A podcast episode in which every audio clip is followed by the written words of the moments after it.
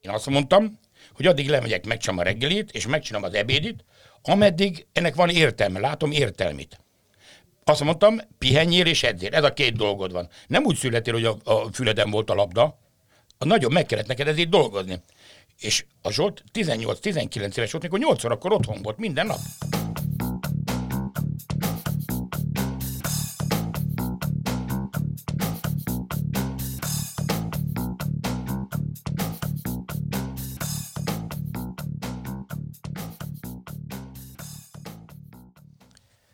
Sziasztok, ez itt az Itzer a 24.hu focis podcastja.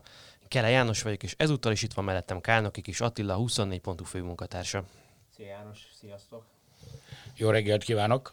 Így van, és vendégünk pedig Lőv János, Lőv Zsolt édesapja, és ezzel talán el is árultam, hogy mi lesz a mai uh, elsődleges témánk, a Bajnokok Ligája kieséses szakaszának uh, indulása kapcsán beszélünk majd a PSG-ről egy picit, és ha már a PSG-ről beszélünk, akkor nem tudjuk nyilván Lőv Zsolt karrierjét megkerülni. Azért sem tudjuk, és nem is szeretnénk megkerülni, mert Zsolt karrierje, illetve az, hogy ameddig ő eljutott a magyar futballból indulva, akár játékosként, akár most már edzőként, az azt gondolom, hogy hát példamutató is lehetne a mostani fiataloknak, hogy egyáltalán érdemes beszélni arról, hogy hogyan lehet ilyen messzire eljutni. Az a kérdés, hogy hol kezdjük. Talán kezdjük ott, hogy, hogy milyen volt gyerekként Zsolt, és milyen volt egyszer az édesapjának és az edzőjének is lenni. Hát én ott kezdeném, hogy a Zsolti 8 éves korában kezdett el fotbalozni Újpesten, és én rendszeresen hordtam ki őt tréningre, aztán valami oknál fogva az edző nem vállalta tovább, és engem megfűztek, hogy próbáljam ezt csinálni. Hát én elkezdtem edzősködni, de közben jártam a TF-re is. És, és jó, 8-10 évig voltam a Zsoltinak az edzője. Én külön béreltem egy sportterepet ennek a kis csapatnak, ami a Tábor utcában volt, gyönyörű füves pályánk volt, a ragyogó körülmények között, tehát nem kellett nekem elvileg a Cérnáp pályára menni, abba a porba nem kellett ott még tíz csapattal együtt egy fél pályán tréningeznem. És és ez a kis csapattal haladtunk, haladtunk előre, többször megértük utána már a bajnokságot, jól szerepeltek, több válogatott játékosaink voltak, és a Zsoltét egészen ifi koráig ö, elvittem. És amikor fölkerült a nagy csapatba, akkor... Ezt nevezzük meg, mikor volt, ez 98-ban volt. 98-ban volt, igen, amikor fölkerült a nagy csapatba, akkor én megmondom őszintén, be is fejeztem hamarabb pályafutásomat, mert, mert a Zsoltól hamar kikerült a Zsolti Németországba. Megkeresett a Kodbusz. Minket is meglepett.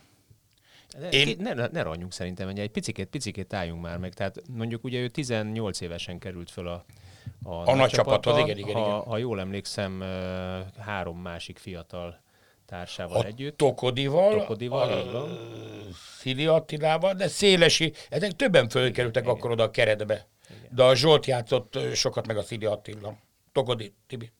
És az egy erős Újpest volt. Az egy, az egy kifejezetten, ugye 98 nyarán lettek bajnokok. Én arra emlékszem, ugye, hogy ők ők, ha jól emlékszem, akkor 98 telén kerültek föl, és úgy indítottak, hogy elmentek Maláziába edzőtáborba, és süldő gyerekként ott tátották a, a igen, igen, a, igen, a igen, igen, igen, igen, igen, igen. No, mi, engem az érdekel ebből a, ebből a korai évek aspektusában, hogy milyen volt egyszerre szülőnek és edzőnek lenni, hogyan lehet hát nagyon, hatást? Nagyon, nagyon, nagyon nehéz, ezt nem kívánom senkinek. Én nekem lehet, hogy furcsák a nevelési szokásaim, de én mindig azt mondtam, hogy, hogy valamit a fejembe veszek, azt én végig is csinálom. A Zsoltnak például lehet, hogy furcsán amit mondok, nem kellett a patikába elmennie. Nem kellett a kocsiját lemosatnia, nem kellett a reggeliért lemennie, mert az apja mindent megcsinált. Én azt mondtam, hogy addig lemegyek, megcsinálom a reggelit, és megcsinálom az ebédit, ameddig ennek van értelme, látom értelmét. Azt mondtam, pihenjél és edzél. Ez a két dolgod van. Nem úgy születél, hogy a, a füleden volt a labda, a nagyon meg kellett neked ezért dolgozni.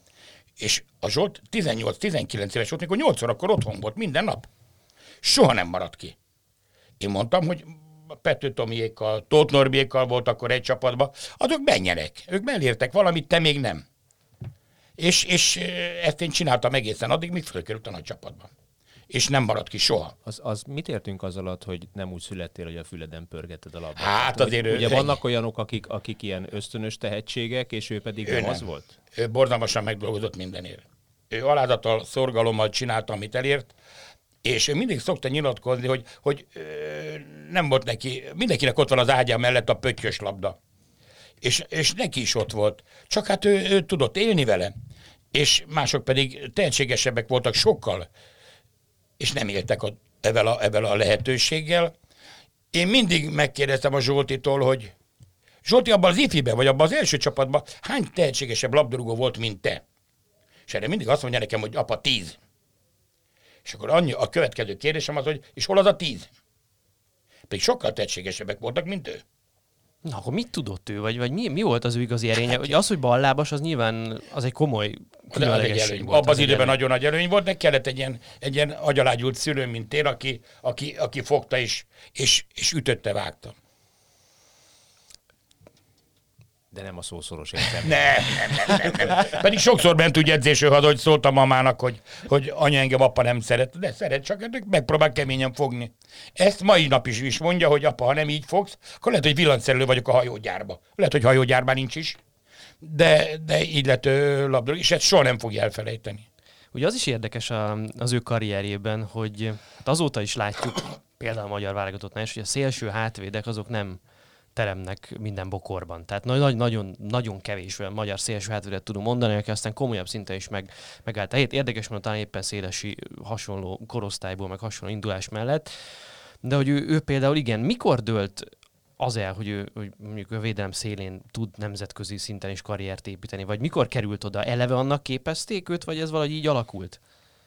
Ott bal oldalon abban az időben nagyon nagy luk volt, nagyon nagy rés volt, és kellett oda valamit keresni egy, egy embert, egy fiatal embert. Én azt hiszem, hogy jó a memóriám, a Glázer Robinál ö, játszott az Újpestbe, és úgy tudom, hogy a, a vagy a Egervárinál került a válogatottba, azt hiszem, és, és először csak meghívták, és akkor, akkor dolgozott, becsülettel csinálta a dolgát, és akkor egyre jobban beépült a csapatba. De Ez- ott is, ott is csak egy, egy iparos. Ez segített a külföldi szerződésben, akár az, hogy ballábas, vagy a védelem szélén hiányposzt. Nagyon sokat segített. Az Újpesten volt egy bajnoki mérkőzés, amikor eljöttek a németek a Energia Cottbusztól, és egy játékos kinéztek maguknak. Aztán meggondolták magukat, és mondták, hogy a, a, a mérkőzés végén, hogy a kis 14-est akarják elvinni. Hát a 14-es volt a Lőv Zsolti. Hát ugyanúgy meglepődtünk, és és akkor én nagyon sokat mondtam neki, hogy Zsolti, ez, ez, ha létre fog ez jönni, a feneket tele lesz szálkával. Ott fogsz ülni a padon, hónapokig, türelem, nyugalom, német nyelvet nem ismered, új közegbe csöppensz. Jó, hogy ott volt a Mátyus Jani, Vince Otto, volt ott egy pár labdarúgó már de akkor is. És, és ezt elfogadta. És kiment, kikerült, én mentem ki vele, elég sokat segítettem neki kint, főztem, mostam, takarítottam édesanyával együtt, és ugye próbáltuk neki könnyebbé tenni a kintlétet, de mondom, a Mátyus Janiék nagyon sokat segítettek neki, meg a Mérő Talaciék. A, milyen ö, különbséget éreztél te, hiszen hogyha kint voltál, akkor te magad is láttad fizikailag, feltézem az edzéseket is megnézted olykor, már szakszemmel is, illetve a mérkőzések között. Mekkora volt a különbség akkor a Bundesliga 1-be följutó kelet-német régió, vagy a Németország keleti régiójából érkező csapat és a magyar NB1 között? Nagyon sok, már akkor, akkor jóval előttünk jártak a labdarúgásba, de ebben nem az volt a meglepetés, hanem a meglepetés az volt, hogy én kimentem az első mérkőzésre, amikor ö, meg volt hirdetve az időpont. És azt nem kívánom senkinek azt az érzést, amit én ott átéltem akkor, amikor, amikor megláttam a kijövő csapatokat a játékos kiáróban, és a Lőv Zsolt kezdett. Hát egy fantasztikus volt, hát potyogott a könnyem. És akkor, mikor melegítettek, szólt nekem, hogy apa, nekem a Schneidert kell fognom, aki volt 60-70-szeres ö, német válogatott. Világbajnok ezüstérmes. Igen, hát én, én a, a magam újpesti eszében mondtam neki, az el ötödik percben rúg le, aztán utána majd nem fogod ficánkolni, mert nem télni fog. Hát így is történt, fél időben lehozták a Schneidert, egy nóra vezetek a, a, a Leverkusen volt, és a Sebökvili góljával egyenlítettek pár perccel a végül, úgyhogy egy-egy lett a meccs. Az, ahogy kikerült, rögtön az első meccsen ő már játszott. Ez egy kispatyar közeg volt akkor valóban az a, az a kodbusz. Ez minek köszönhető, hogy ott ennyire szerették a magyar labdarúgókat? Én azt mondom, hogy az a társág, aki akkor ott kint volt, azok, azok nagyon, nagyon húzó szerepet töltöttek be a Kodbusz életébe, és volt ott egy edző, aki nagyon szerette a magyarokat, a, a Geyer volt az, aki, aki később utána sajnos, sajnos komoly beteg lett, és, és akkor már, már ott kezdett kicsit a magyar régió szétszéledni. Ennyi szükséges hozzá, hogy, hogy szeresse a edző a magyarokat, vagy, vagy azért ezek szerint ugye az akkori magyar válogatott játékosok, mert ugye hiszen magyar válogatott Kaposak voltak, beszélünk. természetesen. Egyrészt kaposak voltak, másrészt pedig ezek szerint megállták a helyüket megállták. a Bundesliga egy szintjén. Igen. Nagyon sokáig játszottak ők kint, sőt a Zsolt még játszott a Vilivel is egy csapatba is, mert utána elkerült a Mátyos is, a Mirjó Talac is, és a Zsolt maradt még a, a Vilivel ketten. Négy, négy évet töltött el ott, hogyha jól emlékszem, és utána volt egy ilyen egy ilyen elég uh, furcsa fordulat a pályafutásában. Rostokra gondolsz? Hát nem, nem a, igen, utána Rostok volt, és utána volt egy, egy furcsa uh, fordulat. A, Hoffenheimre gondol. A Hoffenheimben. Ez egy nagyon érdekes volt, mert a Zsoltinak mindig volt egy, egy mentor, akit úgy hívott, hogy mentor. Ez, ez Németországban az Atya Isten a labdarúgásban, ez a Ralf Radnik. A... Mikor került vele először kapcsolatba? Akkor, amikor ő Rostokból eljött, és, és akkor pont átigázási időszak volt. És a Radnik akkor már felfigyelt rá, és ez az ember, ő építette ki az egész Red Bull birodalmat. A Matesic pénzéből egyértelmű. És megkereste a Zsoltit, hogy találkozni kéne. Én nem felejtem, mert soha horgáztunk a Zsoltival, és megszólt a telefonja, és mondom neki, ki az, és mondja nekem, hogy a Radnik hívja. Mondom, miért? Hát, hogy menjek, menjek vele. Menjek a Bundesliga, a Németországba fotbalozni. És akkor mondtam neki, hogy Zsolti, mondom, hát harmadosztály. Hát majdnem hanyat testünk. Zsolt kiment tárgyalni, és akkor mondták azt, hogy hát Bundesliga harmas csapat, mert ott tudnak elindulni, de Bundesliga egyes fizetés, Bundesliga egyes körülmények, de minden évben meg kell nyerni a bajnokságot. Mint hogy ez volt is. A ragyogó játékosokat vittek akkor oda. Ez ugye a Hoffenheimnek a, a, az SAP tulajdonosának, világválogatott tulajdonosának a futballcsapatáról beszélünk. Ő akkor kezdte el az építkezést Németországban, és hát ugye látjuk, hogy hova jutott ezzel a csapattal, egy, egy stabil, hát inkább a középezőny és az élhez tartozó csapatról beszélünk, mint inkább ugye a, a kiesésért küzdő csapatért. Egy gyönyörű stadiont épített föl, és ugyanezt eljátszotta ugye előtte egy jégkorong csapattal is, ami a mai napig szintén... A fia korongodott. Na, ez a, de ez, ez a ez nagyon-nagyon kellett támaradni. Ne próbáljuk elvenni, ami az ő érdeme, mert a Matas és lehet, hogy Radnik nélkül nem tudta volna ezt az egészet megoldani. Ez egy, ez, egy, ez egy óriási pali, akiben most már van egy hatalmas félelem, mert lehet, hogy túlzok, de a túlzok nagyon kicsit, a Zsolt nélkül nem, nem lép egyet sem. Ő egyszerűen a Zsolt nélkül én úgy érzem, mintha félne. Ez, ez rengeteget, a Zsoltot, mint a fiának fogadta volna. Ragaszkodott hozzá. És, és nem akart, hogy elkerüljön. Könyörgött neki, vitte magával mindenhova. És a lelkit kitette, mondok egy meglepő dolgot, olyat megcsinálta Rádnik, hogy a játékosokkal Lipcsében most fölhívatta a Zsoltot, hogy a játékosok beszéljék rá, hogy ne menjen el Párizsba. Igen, most egy kicsit, kicsit később vagyunk már, amikor az edző kapcsolatok kialakult. Arra lennék kíváncsi, ugye ez a, az, hogy Ralf Rangnick valóban tényleg a, a német és a világfutball egyik meghatározó személyisége, viszont egy elképesztően nehéz ember. És az, hogy Németországban az ő megítélés, ugye amikor a Hoffenheimes sztoriról beszélünk, hogy túl volt már a Sálkénál egy kanyaron, ami nagyon jól indult, aztán nagyon nagy bukta lett belőle végül, és még korábban ugye, ugye túl volt már azon Rangnick, hogy televíziós szakértőként megégette magát abban az értelemben, hogy őt egy őt, őt professzornak nevezték a tévés szereplése alapján, nem hízelgő módon, hanem kicsit ironikusan, mert hogy olyan iskolásnak, okoskodónak, ilyen professzoroskodónak hatott az ő előadása a futballról, ellentétben mondjuk Jürgen Kloppal, aki meg egy rockstar lett a 2006-os VB alatt, mint szakértő. Szóval egy nagyon-nagyon ellentmondásos megítélésű ember volt, aki mégis valamiért úgy tűnik, hogy meglátott valamit Zsoltban, és aztán nekik nagyon-nagyon jó tudott lenni a kapcsolatuk, valamit megtaláltak egymásban, és valami, valami miatt nagyon egymásra hangolódtak. Ennek mi lehetett az oka? Erről mesélt Zsolti valamit? Elsősorban az, hogy a Zsoltra mindig számíthatott, és, és a Zsolt látta az alázatot, és a Zsolt, ha valamit csinált, akkor az, az, az teljes melszélesség volt, és csinálta. Mai napig ez jellemző a gyerekre, De a Radniknak abban az időben, amikor te hoztad a, a Schalke korszakot, akkor volt egy kis betegsége. Volt egy ilyen, egy ilyen, egy ilyen depressziós félelem néha rátört, és, és akkor nem volt könnyű ember. A Zsolt nagyon sokat veszekedett, vitatkozott vele, de a Radnikban az mindig megvolt, hogy a veszekedés és a vitatkozás után ö, fölhívta este a Zsoltot otthon, és mondta, Zsolti, mégis csak neked volt igazad elnézést. Szóval ő azért, azért visszafelé is tudott nézni, hogy, hogy hol az igazság. Igen, arra gondolok, hogy lehetett olyasféle dolog a Rangnickban például, hogy, hogy kellett mellé egy olyan ember, aki meg közel, közel van a játékosokhoz, és az öltözőben kiismeri magát? Van egyféle kicsit ilyen jobban játékos szemlélete? Akiben megbízik száz százalékig, igen. És ez a Zsolt volt. De az, élet bizonyította ezt, amit én most állítok, hogy, hogy ő, ő neki a Zsoltra nagyon nagy szüksége volt. Hát, hát őre mentek Lipcsébe, hogy a Zsolti ne kerüljön el Párizsba. Hát ölték egymást. Hát Zsoltnak ígérték Németországot. Hát tulajdonképpen ugye a, a, a kronológia kedvére azt mondjuk el, hogy ugye Hoffenheim után Salzburg, Salzburgba vitte magával, Salzburg után Lipcse, Lipcsébe vitte magával, és ugye 2018-ban volt egy olyan, 2018 jól mondom?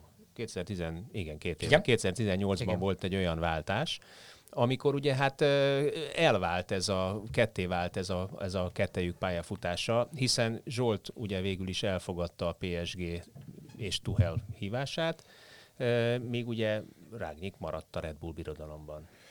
Igen, de a Tuhel az végbombázta a Zsoltit megállás nélkül.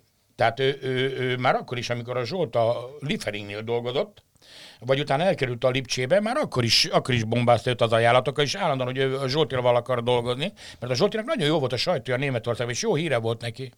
Mi az erénye egyébként, amit ennyire szeretnek benne ezek a, hát nem mondjuk ki neves, neves futballszakemberek? Hát én, én azt hiszem, hogy talán nem volt százszázalékosan jó a tapasztalatuk a későbbiek folyamán a kint játszó magyarokba, és a Zsoltban megtalálták teljesen az ellenpéldát. Aki megbízható volt, számíthattak rá, és, és, és becsületesen csinálta, amit csinált, és ezt a Rádnik észrevette, nagyon szerette őt, imádta. De ezek szerint akkor azt mondod, hogy nincs gond azzal sem, hogyha mondjuk a Zsoltnak ellenvéleménye van a Rágyikkal vagy a Tuhellel kapcsolatban. Tehát az azért Németországban ezt tolerálják, hogyha a beosztott mondjuk ellentmond a főnöknek, megvitatják, és aztán nyilván van egy döntés. Ez attól függ, hogy milyen a főnök. Ezek a főnökök olyan főnökök, akik hazamennek és gondolkodnak, és utána eldöntik, hogy hova fene egyen meg, hát azért, azért parancsolra ne legyen már igazam. Tehát a lényeg az, hogy a játékról valamiféle vita legyen, vagy, vagy valamiféle gondolati Megbeszélik, megbeszélés, igen. mert hogy azokból jönnek ki az új és, és, és jó gondolatok. Az érdekelne még, ugye, ugye Rangnick volt edző is Lipcsében, eleinte azért ő inkább sportigazgató volt, aztán most az egész Red Bull birodalomnál sportigazgató volt, vagy vezető volt, most egy picit megint, mintha parkolópálya lenne, kapja is az ajánlatokat Angliából, a Milántól, legutóbb aktuálisan.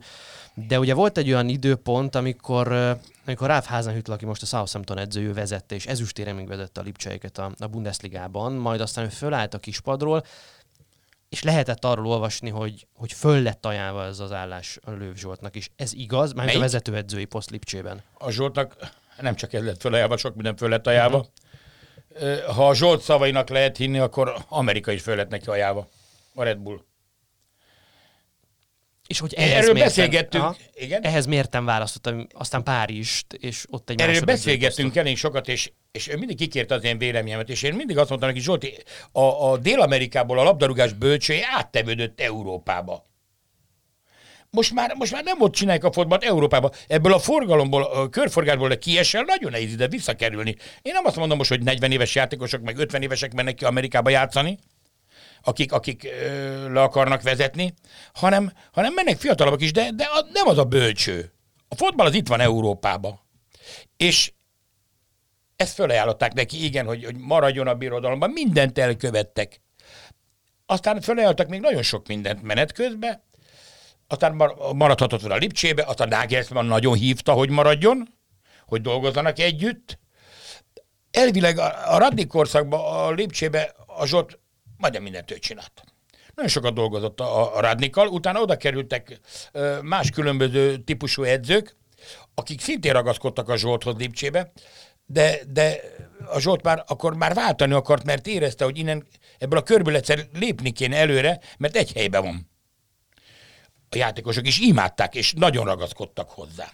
Nem lett volna az egy logikus lépés, hogyha egyel följebb lépés mondjuk a, a másodegyzői pozícióból előre lép a vezetőegyzői pozícióba? Lehetséges, lehetséges. Erre nem gondoltunk, hogy ekkor mi lett volna, de, de ő mindenféleképp akkor már, akkor már ezt a PSG ajánlatot annyira, annyira magába szívta, hogy ebből már nem akart ő. Ehhez még hozzájárult az is, hogy a, a mostani PSG edző az állandóan molesztálta őt. Tehát állandóan csalta, hívta, lehetőség. Én pedig azt mondtam neki, nézd Zsolt, itt nagyot bukni nem tudsz, mert azért nem mindegy, hogy most Veresegyházáról bukik meg egy edző, vagy pedig Paris Saint-Germain-től. Azt tegyük még hozzá, hogy azért Rangnick és Tuchel, amellett, hogy mind a remek edzők, azért az ő futballfelfogásukban szerintem ők különbözőek azért egymást. A Rangnick klasszikusan a pressing, a letámadás, második szándékból. A Lipcsa nagyon sokszor játszott úgy még Házenhüttl alatt, hogy kvázi direkt eladták a labdákat, hogy aztán ugye magasabban tudjanak visszatámadni megszerzett labdákból egy-két húzásból. Kapu elé nagyon gyors, direktebb futball volt ez. És aztán úgy ott van a Tuchel iskola, ami meg, ami meg a labdabirtoklás és a pozíciós játék, és ezt láttuk tőle Dortmundban, és hogy Klopp után egy más típusú csapatot csinált, és most Párizsban is valami hasonlót próbálkozik. Esetleg benne volt az egy ilyen váltásban, hogy jó, akkor ismerjek meg egy másik típusú futballfilozófiát, ami hasonlóan innovatív, modern, meg újszerű, de, de egy picit a számegyenes másik pontján van, mint a Rangnick féle foci. Igen, a Zsolt azt mondta, hogy, hogy, hogy lépni akar egyet, más labdarúgás kultúrát akar megkóstolni, megízlelni. Ő azt mondta, hogy még mindig nem érett arra, hogy, hogy vezetőedző legyen, de ahhoz, hogy valamikor vezetőedző legyen, ezt a lépést meg kellett tennie, hogy meg tényleg más kultúrába is ö, beleszagoljon, hogy ott hogy művelik a labdarúgást. Hogy egy ilyen sztárokkal dolgozni, például akikkel ő dolgozik most, hogy milyen érzés. Magyarot még a kerítésen nem nézett be. Én nem akarom ezt túl misztifikálni, de ott magyar még a kerítésen be se lesetett, ahol most ő van. És ezt a magától ért el. Ezt egyedül csak magától. De akkor abszolút az a cél, hogy vezetőedző legyen idővel. Igen, feltétlenül, feltétlenül, igen, feltétlenül. Igen, mert ez ugye fontos, tehát hogy sokan vannak azok, akik remek másodedzők, és most emlegethetnénk itt Klopp társát, a Zsejko Buvácstól kezdődően, aztán Rui Fariát, aki Mourinhoval dolgozott évekig, tehát van ez a típusú edző a világfutballban, aki, aki egy jó másod hegedűs, és aztán ebből néhányan, de tényleg nagyon kevesen vannak, akik ebből úgy elő tudnak lépni, hogy aztán, aztán egyedül is megállják magas szinten a helyüket, de akkor jól értem, ez a cél. Igen, most például megpedzegették neki, hogy, hogy a Stuttgartot azt hiszem a Freiburgot. Azt mondta, hogy nem. Ő még, még ott marad, még, még tanul, még, még ezt csinálja Párizsban, és el fog jönni annak az ideje, amikor ő majd át fog venni egy csapatot, amikor úgy érzi, hogy jó helyen is lesz, és, és tud már annyit, hogy el tud vezetni egy Bundesliga csapatot. Meg egy jó csapatot vesz át. Nem egy olyat, ahol gond van, fél évente jönnek-mennek az edzők, mert nyilván ez is fontos. Mikor Stuttgartról beszéltünk, én azt mondtam neki, hogy meg kell kérdezni, hogy a Mercedes mennyi pénzt tesz a Stuttgartban, hogy ott a főtámogató. Ha eleget, akkor vállald el. Akkor vigy oda egy csomó játékost a PSG-ből akár. és, akkor, és akkor csinálj fotbalt, fiam. De hát szerintem még tárgyalási szintre sem ültek le, de az ellenben nagyon fontos, hogy a neve pörög. Igen, benne van a körforgásban. Benne van a körforgásban. Tehát a német, volt, német, piacon ő azért, német piacon ő azért úgy látszik, hogy egy, egy igen megbecsült szakemberként van nyilván tartva, ami, ami hát nem kis dolog innen Magyarországról. Ezt azért szögezzük le. Attila, mi nagyon sokat beszélgettünk a Zsoltival erről a PSG-s dologról is, és, és sokat panaszkodott nekem a gyerek, hogy apa, mit csináljak, hogy csináljam, hogy az ekkora sztárokkal dolgozni gyerekek, egy levegőt szívni is, is nehéz velük. Azt mondja, apa, ha okoskodok, hát honnan jöttem? Ha meg nyalizok, akkor meg, na ez a nyálgép, ez mit keres itt? Egy olyan középutat megtalálni, és oda beilleszkedni, hogy elfogadja a vezetőség is, elfogadják a játékosok is, és ráadásul még hallgassanak rá. Ez, ez egy nagyon komoly ember kell, hogy ezt valaki végig tudja csinálni, és ő az. Nagyon jó példa. Tőlem a, az Újpest vezetőedző kért egy dreszt, ami aláírja a Neymar. És mondom neki, hogy Zsoltika, old már meg nekem. Tudod, nem szoktam tőled kéregetni ilyesmiket. Apa, megoldom. De, de apa, én ezt nem, nem könnyű dolog nekem ilyeneket megcsinálni, nehogy azt hidd. Mert Hát mondom, ne hülyéskedj már. Én hozzászoktam, hogy a megyeri úton ki van téve a pultra a, a dressz, aki arra jár, az aláírja, a jó cakát kívánok. Na de. Azt hogy apa, nekem a Neymar, a beosztottam. Ha ben van a sporttelepen belül, neki azt kell csinálni, amit én mondok. Nekem az alkalmazottam. Te most el tudod kérni csukba a szemed, hogy egy filctollal és egy, egy fehér PSG-s dresszel elkezdek a Neymar után szaladgálni a pályán? Hát hol? Hát nem alázom meg magam. Igen, azt megváltozik. És emögött tudod, mi minden van, hogy ő ezt mondta? Ha mögé gondolsz a dolgok mögé? Nagyon sok. Van mögött egy ember. Abszolút. Ez na, és ott azonnal ugye aláfölé rendeltségi viszony alakulnak ki, ha ő szaladgálna utána a mezzel és a, és a tollal. Az is érdekes egyébként a Lipcse Paris Saint-Germain váltásban, hogy, hogy a Lipcse, amelyet hogy remek játékosai vannak, de ugye az egész Red Bull filozófia alapja az, hogy fiatal, még formálható játékosokat ö, viszünk oda, akiket mi építünk föl egy nagyon erőteljes filozófia mentén. Nyilván azért fontos ilyen játékosokat odavinni, mert ott ez a tekintély kérdés nem vetődik fel. Tehát egy 20 éves játékosnak, akár a Nagelsmann most, vagy korábban a Rangnick, vagy Ázéntl azt mondta, hogy ezt csinálnak, akkor ezt csinálták. Meg egy világos, világos klubfilozófia Absz- van. Idehozunk, a leg, jó vagy, Igen. kidugod a fejed, tovább adunk. Lásd, ugye, Igen. Remek Nagyon nagy előny, hogy van mögöttük, vigyázz, egy Liefering ami ugyanavval a filozófiával dolgozik, Salzburg, ugyanazon a sporttelepen, és ugyanúgy, ugyanúgy, tehát elvileg ő ugyan, mint a Lipcse, kis Lipcse. Igen, hogy megvan ez a, ez a ez a Lépcsőzetesség. lépcsőzetesség. Ugye egyrészt a játékosoknak, másrészt éppen Zsolt példány mutatja, hogy az edzőknek is megvan ez, vagy Jesse Marsh, aki ugye Amerikából lett most az Salzburg edzője. Na arra akartam kiukadni, hogy a Red Bull birodalomban alapvetően szerintem nagy vonalakban a rendszer az megelőzi az egyént. Tehát van egy rendszer, abba illeszkedik bele az egyén.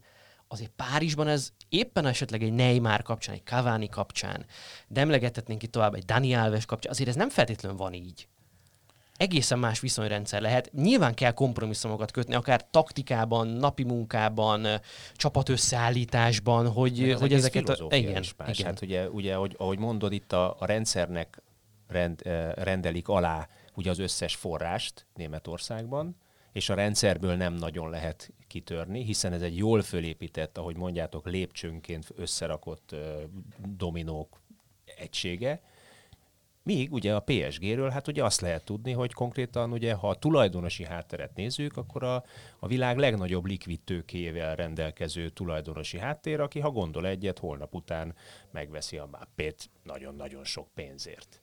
És tulajdonképpen a UEFA, bárkit. vagy bárkit, tehát a UEFA pénzügyi fair miatt. Ö, Igen, úgy igen. néha szoktak azért nézni, de, de, de hát ugye azért úgy kerülik meg, ahogy, ahogy nem szégyelik. Tehát ott, ott, ott, meg, ott meg nincsen a lehetőségeknek eh, korlátja, ott, ott konkrétan bármit megálmodik az edző, az megvalósul, vagy bármilyen játékos kitalál, az megvalósul. És ezzel érkezünk el azt hiszem oda, hogy ennek a csapatnak viszont nem is a német, vagy nem is a, bocsánat, a francia bajnokság ugye a, a főterepe, hanem a bajnokok ligája és az Európa bajnokság, vagy az európai top futball, ami egy újabb szintugrás, ugye edzőként is. Már-már azt mondom, hogy a PSG az úgy üzemel, mint a Veszprém és a Szeged mondjuk kézilabdában itthon, hogy, hogy egyébként van egy bajnokság, ahol, ahol úgy, úgy vagyunk, de nem ez a lényeg, hanem a bajnokot ligája, ahol fölkészülünk, ahol esetleg fiatal játékosokat néha bedobunk, hogy, hogy meg tudják ugrani a, a szintet, de alapvetően a BL-re fókuszálunk, Viszont a BL eddig, BL-ben eddig még nem sikerült meg a, a, az áttörés, az valahogy nem jött össze. Mi lehet ennek az oka? Belülről hogy, hogy látja ez Zsolt, vagy, vagy volt-e valamilyen beszélgetés köztetek ezzel kapcsolatban? Igen, elég sokat beszélgettünk róla. Én, én most is azt mondom, hogy, hogy a tavalyi BL sorozatban jóval előbbrébb kellett volna nekik jutni. Volt egy eh, szituáció a Liverpoollal, ugye amikor kiestek, amikor amikor volt egy, nem tudom milyen a memóriátok, amikor a jobbek, a Milner azt hiszem, az egyik játék, azt hiszem a, azt hiszem a a Di Mariát kilökte a stadionból. United volt, bocsánat. Egyébként United. az Ashley Young, Bocsánat, Ashley. Young löktek. Akkor igen, ki kellett volna állítani, mert az a második lapja lett volna, és nem kapott még sárga lapot se érte. igen. Ha ott, ha ott ez nem így alakul, ahogy alakult, hanem úgy alakul, hogy a szabálynak kéne ö, ezt lerendezni, akkor, akkor a PSG jutott volna tovább. Akkor nem tudom, hogy mi lett volna a következő lépcsőfokba a tovább menetel. De akkor is már egy körrel tovább mentek volna. Én én a Zsoltinak nagyon sokszor ezt mondtam, amit most itt elmondtam nektek, én ebben látom azt, hogy, hogy nem tudtak egyel tovább lépni. Mert ez, akkor ez tíz emberek... egyébként a francia futball és mondjuk egy angol futball uh, tudatalatti megítélésének? Mert hát ugye valahol nyilván a, a játékvezető nem befolyásolja a mérkőzés, de mégis a tekintély, a játékosoknak a tekintélye, az valamilyen szinten, és az ország klubfutballnak a tekintélye, az mégis egy kicsikét valahogy érződik, vagy azt érezzük. Hát a Real Madridnál ezt, ezt rengetegszer lehetett érezni, hogy a Real Madrid, inkább a Real Madrid javára tévednek a, a játékvezetők, és ezt, ezt nyilvánvalóan nem direkt csinálják, hanem hanem valahogy úgy a tisztelet. A tudat alatt. Tudat igen, igen, igen, igen, Hát ő, ő, ő, nem húzom elő a sárgát pedig elő kell. Azt hiszem emlékszel arra a jelenetre. Nekem Egyetlen. minden ö, cikk megvan erről, megvan a videóm is, ö, sűrűn nézem, és, és egyértelmű, hogy akkor ki kellett volna a második sárgával állni. Tehát belőtt a, a, a padok alá. Igen, igen, a padok alá. A reklámtáblára rá, a rá, igen, a, a Ashley Young a Di Mariát. Uh, és ezzel együtt szerintem azért ez egy olyan párharc volt, ami nagyon volt nyerve a Paris Saint-Germain Igen. részéről. Igen. Ugye ott egy utolsó perces kezezés, ugye Kimpembe beleugrott egy lövésbe, kezét ért a labda, és aztán az a 11-es, amivel végül a United idegenben tudott nyerni 3 1 és tovább jutott, aztán utána kiesett a Barcelona, mint a, mint a tejfog annak a meccsnek azért voltak utóhatásai. Most akár itt a Neymar nézzük, ő ugye eltiltást kapott három mérkőzésre, mert olyanokat írogatott az Instagramon, amit nem kellett volna. Érdekes módon ugye ez ilyen három mérkőzéses eltiltásokat ér, hogyha valakit a reklámtáblára röknek, az ugye nem ér semmit. De hogy azért nem ilyen nehéz lehet egy ilyen kudarc után összetartani egy ilyen, ilyen csapatot, amiben tényleg ilyen egók feszülnek egymásnak, és hogyha ha azon gondolkodunk, hogy vezetőedző legyen valaki, mikor lesz vezetőedző, én azért gondolom nagyon ügyes húzásnak azt, hogy a Zsolt nem lett vezetőedző Lipcsében, vagy valahogy a Red Bull birodalomban, hanem elment a top szintre másodedzőnek, a top-top-top top szintre, a legmagasabb szintre, mert így, amikor úgy dönt majd, hogy vezetőedző lesz, akkor ott lesz a, a CV-ben az, hogy hát ő már dolgozott Neymarokkal. Ő már volt olyan öltözőben, ahol Mbappékat, meg Neymarokat kell egyben tartani. És jó, nem ő volt a vezetőedző, de, de hát neki már ez is megvan. Ha úgy ment volna át vezetőedzőnek, hogy ez nincs meg a, az élet útjában, és hát ugye játékosként sem volt ezen a szinten, tehát egyszerűen azt látják, hogy hát ő, ő nem, nem, nem került még szembe ilyen sztárokkal, az lehet, hogy egy alacsonyabb szinten húzta volna meg az ő plafonját vezetőedzőként is. Elfogadja, bárki elfogadja. Bárki elfogadja kint, kint ugyanúgy a Neymar, ugyan Mbappé, a Zsolt vonatozott, mikor a bemutatkozása volt, énekelt velük, aztán a Mbappéval szórakozott, hogy a kapufát kitalálja el a 16-osról. Jó, hát az most egy dolog, hogy az én fiamat három napig ott rúgdosta, az Andi oda vitte neki a kaját, Mbappé meg egyből lehet találta 50 euróért. De, de, de ez, ez, a tudásbeli különbség, hogy utánpótásra én voltam az edzője, Mbappének biztos jobb edzője volt. Picit beszéljünk arról is, hogy a magyar futball hogyan tud majd abban hosszú távon profitálni, hogy akár Lőzs volt, akár Dárdai, akár Szabics, azt gondolom az ő generációk az, akik, akik nagyon-nagyon jó helyen vannak ebből a szempontból. Van-e erre vonatkozóan elképzelés, terv, egyáltalán van-e most annak valamilyen módja, hogy a magyar futball az ő már most megszerzett tudásukat esetleg becsatornázza, visszajelzések formájában, bármi? Mindenféleképp. Mindenféleképp, de, de nagyon sokat tárgyal a Zsolt ezekkel a, a komoly emberekkel, akik, akik e, ezt az egészet finanszírozák és támogatják a sportot most, mert ennyit soha nem öltek a labdarúgásba, mint amit most beleölnek, hál' Istennek, de, de én azt mondom, hogy, hogy az alaptól kéne megváltoztatni az egészet. Hagy mondjak egy nagyon jó példát. Mindenki anyat fog esni. Van egy olyan nevezetű labdarúgó, hogy Ashley Cole. Ez az Ashley Cole befejezte a labdarúgást. Ez az Ashley Cole ez játszott 400 darab ö, angol bajnokok ligás meccset. Ebben van 300 válogatott meccse. Nyert, mit tudom én, még kupákat, trófeákat, amit el tud képzelni. Befejezte a labdarúgást. Mondok valamit, tudjátok, hol edző? U16-nál. Angliában. Ezt ismétel meg nálunk Magyarországon. Mondj egy ilyen, egy példát mondjál, lenyelem ezt a mikrofont. Nem tudsz, mert degradáló lemenni. Na most ezek a kicsik, amikor én a Zsoltéknak voltam az edzője, és a tábor utcában tréningeztünk, én kihívtam egy Bácsi Sanyit, egy Weber Gyurit, egy Slezák Zolit, és ezek kijöttek. És, és mutattak nekik különböző, különböző taktikai, technikai dolgokat a gyerekeknek, az a gyerek hazament, és boldog volt, és mondta, hogy papa, ma a Bácsi Sanyi, meg a Weber Gyuri, és ez egy óriási élmény, egy löket a gyereknek. Ez ma hol fordul elő? mozgássérült Pali, nem tud mit csinálni az életbe, elmegy egy gyors nappalót elvégez, és ő fogja oktatni a nyolc éves gyereknek a tolódásos védekezést és a letámadást. Hol? Hát tanítsuk meg fotbalozni őket. Én láttam olyat, hogy a 8-10 éves gyerekekre Újpest edzője a bokájára rátette a súlyt, és futatta a lépcsőn. Fotbaloztatik el a gyerekeket. Nem tolódás, meg letámadás a 8 éves gyereknek. Hát ezt felejtsük el, a szülő meg ájuldozik ki a korlát mellett, hogy hú, és akkor a tévériporterben azt mondja az ágaik is, hogy, hogy 30 éves játékosnak, hogy hát rossz lábára jött a labda. Hát persze, hogy a rossz lábára, nem tanítanak abba a korba, a másik lábával is rugni, hanem tolódik. És ez egy nagy igazság, amit most mondtam. Nagy. Nézzük végig, hogy hol van az utánpótlásban olyan edző, akire föl tud nézni egy gyerek, és azt mondja, hogy hoppá, hazamegyek és megnézem neki a tíz év előtti videóját, hogy mit csinált a pályán. Nem találunk egyet se. Mindenki mi akar lenni? Ott. Az árkörbe. Van ebbe igazság, vagy nincs? Kétségtelen, hogy van. Tehát nem neveli ki a magyar futball a, a saját maga edzői garnitúráját. Megmondom őszintén, én nem táplálok ebbe jó reményeket, hogy, hogy egy válogatott fotbalista le fog menni az U10-ben vagy U12-ben dolgozni. Megint mondok egy nagyon jó példát. Az embereknek a felfogása az, az egészen más, mint ami, mi a nyugati profi világban. Nagyon jó példát mondok megint. Itt van a Liverpool. Azt mondja a Klopp, hogy rengeteget tréningezünk, elengedem egy hétre, menjenek a játékosok, amerre akarnak. Egyik kikötött Ibizán, a másik, a mit tudom én, hol valami topless klubokba járkáltak, jól tették, dolgoznak eleget. Most jön az érdekes, de ott van az a, az a Milner nevezetű játékosuk, aki egy favágó elvileg, az nem ment sehova, hanem az lement a gyerekekhez, kiment az U10-12-es korosztályjal, elment edzeni, kiment a meccsükre, végignézte a meccseiket, és bement az öltözőbe, és ellátta instrukciókkal azokat a kis 12 éves gyereket, utána úgy mentek haza, hogy, hogy a mama meg volt lepődve, hogy a gyerek el volt alélve, hogy a Milner ott. Az nem ment Ibizára. Mutassunk egy példát, akire egy magyar labdarúgó mondjuk erre képes lenne. Hát nagyon hiányoznak a, a példaképek. Meg, Hát meg ezek ezek a példaképek, a gyerekek, hősök, amire tehát, fölnézünk. Igen, igen, hát most nagyon Nem hülye- irigykedni nagyon, kell, nagyon- csinálni igen, kell. Nagyon hülye példa lesz, de melyik kisvárdai kisfiú fog majd izé Grozav mezben szaladgálni a- az utcán, hát nyilván ilyen a magyar futball ma.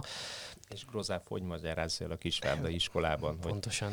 vagy a focisuliban, hogy mit hogy kell Na csinálni. most mikrofon nélkül azért elég sok mindent tudnák mondani. Lehet, hogyha kikapcsoljuk, el fogom majd mondani, hogy a labdarúgásban mi a probléma. Én, én kívülálló, én nem csak a politikát nézem, hanem a sportújságot is olvasom, és mindenre bevő vagyok. Olyan dolgokat tudnák mesélni, amiben, amiben meglepődnétek, mert, mert ezek nem nyilvánosak, nem kerülnek ki. Ezeket az ember itt veszi, ott leveszi, játék. Én minden nap kimegyek a megyerúton. Én minden nap a játékosokat élek, és én mindent tudok, hogy hogy működik, mind működik. De, de nem, inkább hallgassunk. Jó nagyot.